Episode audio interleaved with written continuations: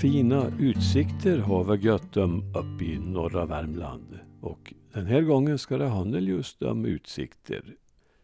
Det är hämtat ur Nya Värmlandstidningen den 8 september 2012. Jag har lärt mig en läxa, eller snarare två. För det första, de gamla har inte alltid rätt. För det andra, även jag kan ha fel. Eller åtminstone nästan. Det handlar om turism och vackra platser i norra Värmland. Att de gamla inte alltid har rätt fick jag ett överväldigande bevis på när jag läste en reseskildring i Svenska turistföreningens årsskrift från 1892.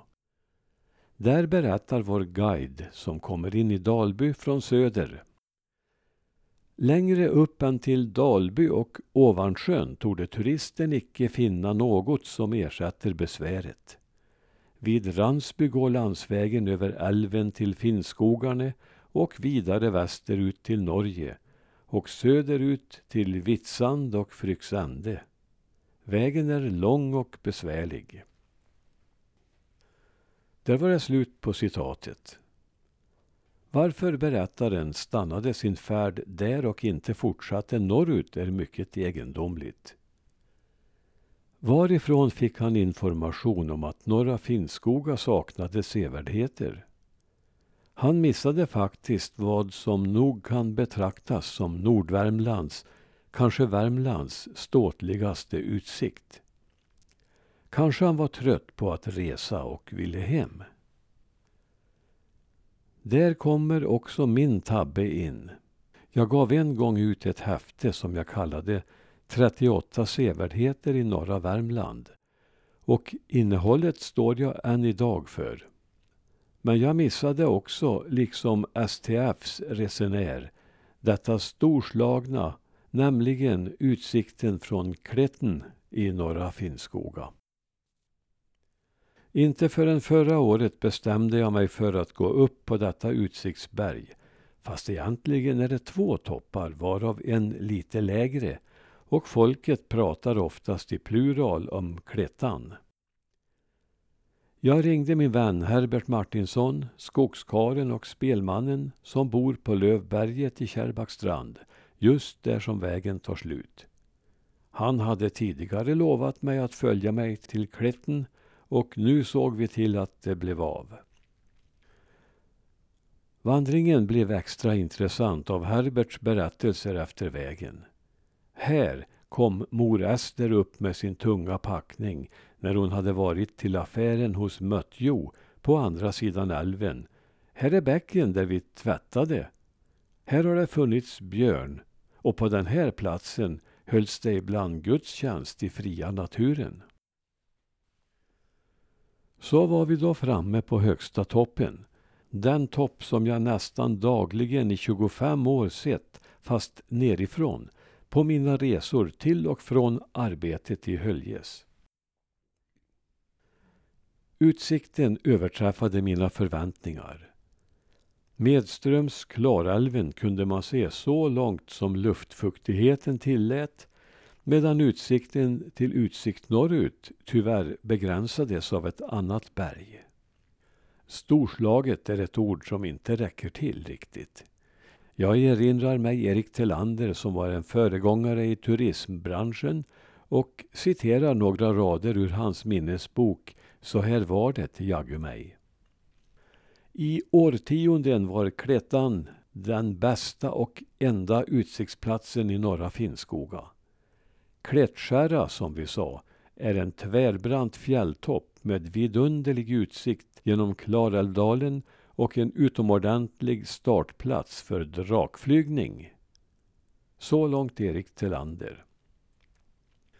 Någon drakflygning hade jag ingen tanke på och var inte heller särskilt benägen att gå ända fram till kanten där det stupade lodrätt ner mot älven.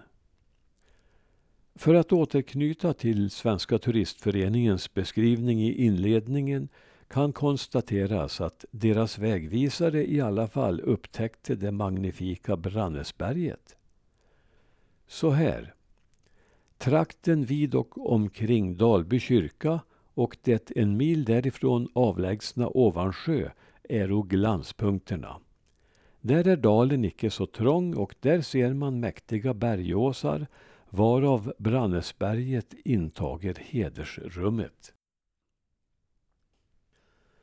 Utsikten från Brannestoppen är nästan i klass med Klätten och överträffar denna på så sätt att man härifrån har fri sikt över dalen åt två håll. En annan fördel med Brannesberget är lättillgängligheten. Man når toppen med bilväg från två håll eller via vandringsled och vintertid med gondol. Stigen till Klätten är däremot inte lika tydlig. För att komma dit får man parkera vid vägens slut på Lövberget och söka sig fram på en igenväxt stig ovanför Herberts hus. En stig som förr röjdes av filantropen Otto i Haga. Bergets sluttning gör att det inte är stor risk att gå vilse. Flera vackra utsiktsplatser finns och för den som älskar skog finns Granberget, Värmlands högsta berg, som just når över 700 metersgränsen. Berg och skog, men inte så mycket vattenblänk, är vad man ser härifrån om man dristar sig upp i det 12 meter höga utsiktstornet.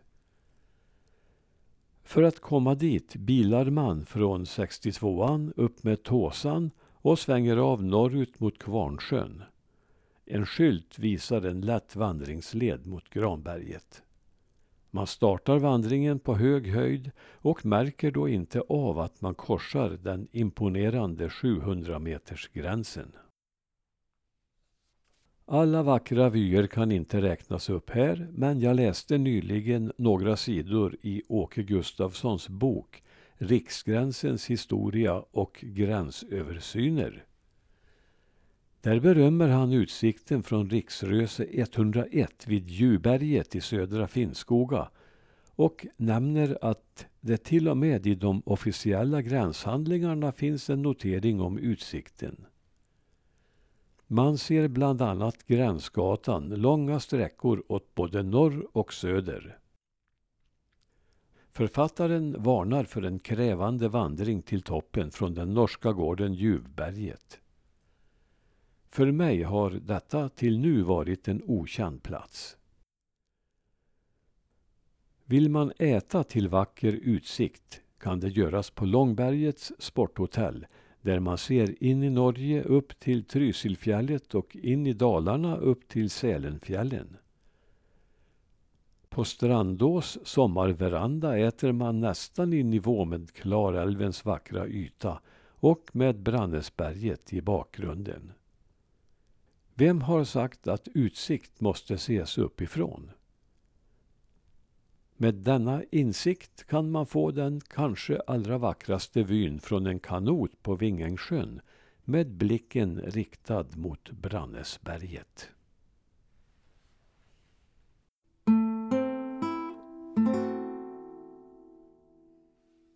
Enligt bulletiner som jag har fått på senare tid så har tydligen Norra Finnskogaborna sett till att det nu finns en röjd och utmärkt stig till Klätten från Lövberget.